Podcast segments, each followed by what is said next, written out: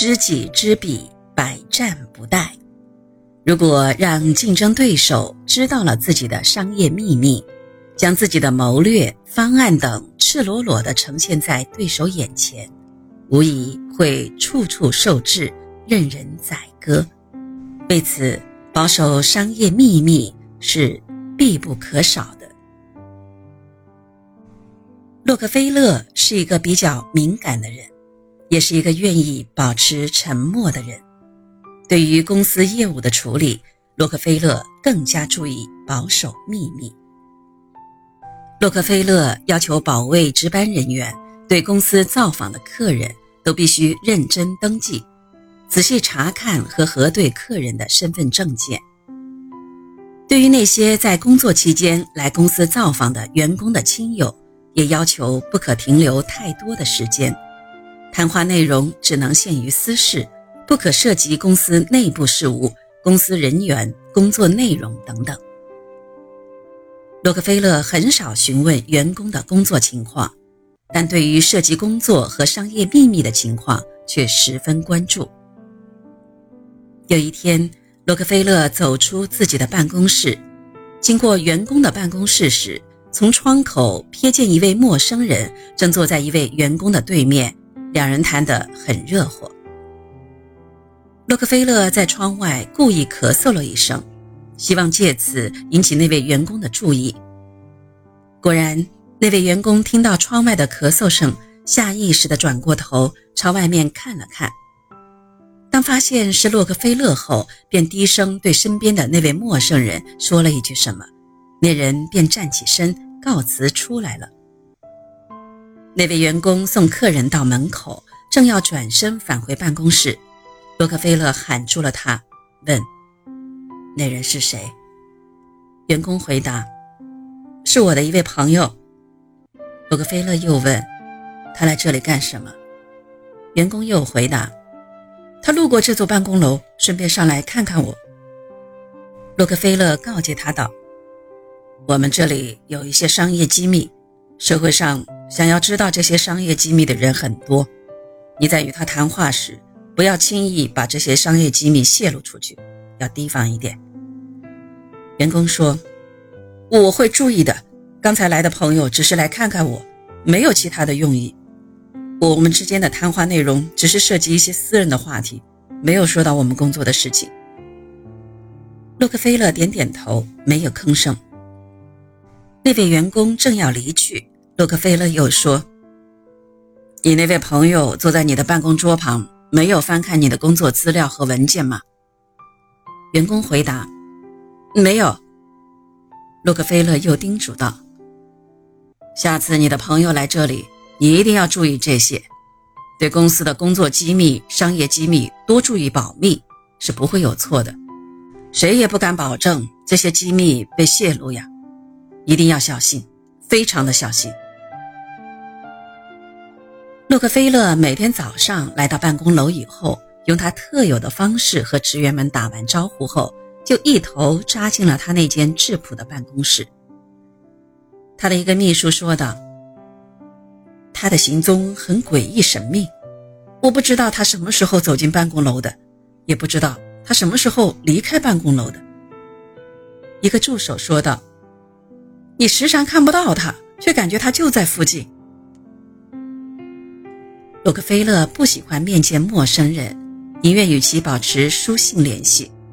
他对工业间谍小心提防，从来都只告诉下属一些他们应该知道的情况，其余的。一概不说。他曾经提醒过一个职员：“不论任命谁担任重要职务，我都会事先很慎重的考虑。”有个助手对他的沉默表达了自己的看法。他长时间的保持沉默，让人很是困惑。我也弄不清楚他到底是什么态度，是赞成还是反对。洛克菲勒早年的时候认识公司的每一位员工，叫得出他们的姓名。他偶尔会转一转整个办公楼，他的脚步声很有节奏感，他走路很轻微，说话声音也低。他悄然无声地穿过办公室的时候，会突然在某个职员的办公桌旁边停下，用他那醇厚的嗓音，文质彬彬地表明想要查看一番他的工作。这种时候，职员经常会被吓一跳。后来，一位老员工回忆道：“洛克菲勒先生是大家最不容易看见的人。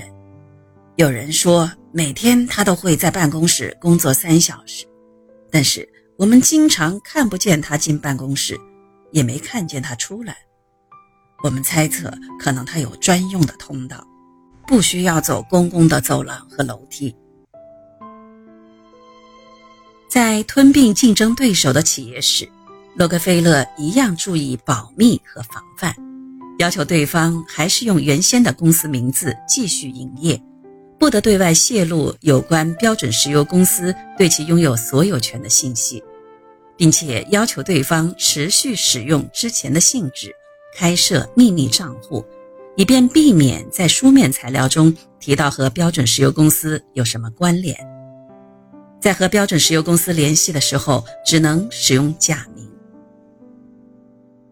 洛克菲勒采用这样的做法，也是为了躲避法律。根据当时的法律规定，标准石油公司是在俄亥俄州注册的，不能够拥有俄亥俄州以外的资产。这样的规定使得很多具有全国规模的企业都采用了这种欺瞒的经营方式。洛克菲勒告诫那些被并购的炼油厂，千万不要在外面炫耀他们骤然得到的财富，免得他人猜疑。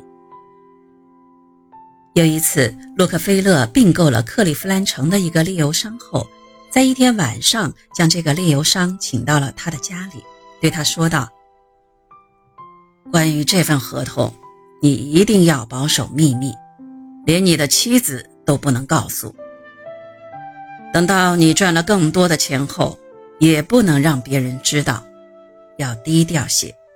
要赚钱就不能讲究排场。保守商业秘密是一种意识，作为企业领导者，只有经常灌输这种意识，下属才会渐渐有意识，从而在与外人打交道、闲谈等时候，能够守口如瓶。而不会口无忌惮大谈公司内幕。保守商业秘密就等于多了一层防线，也是出奇制胜的关键。任何一个企业能够生存下来，都有它独特的生存之道，这就是商业秘密的核心。如果将其泄露，即使不会影响到自身的生存，也会引起竞争对手的效仿。或防范。当每步行动尽在他人掌握之中，无异于当众出丑，自我损毁。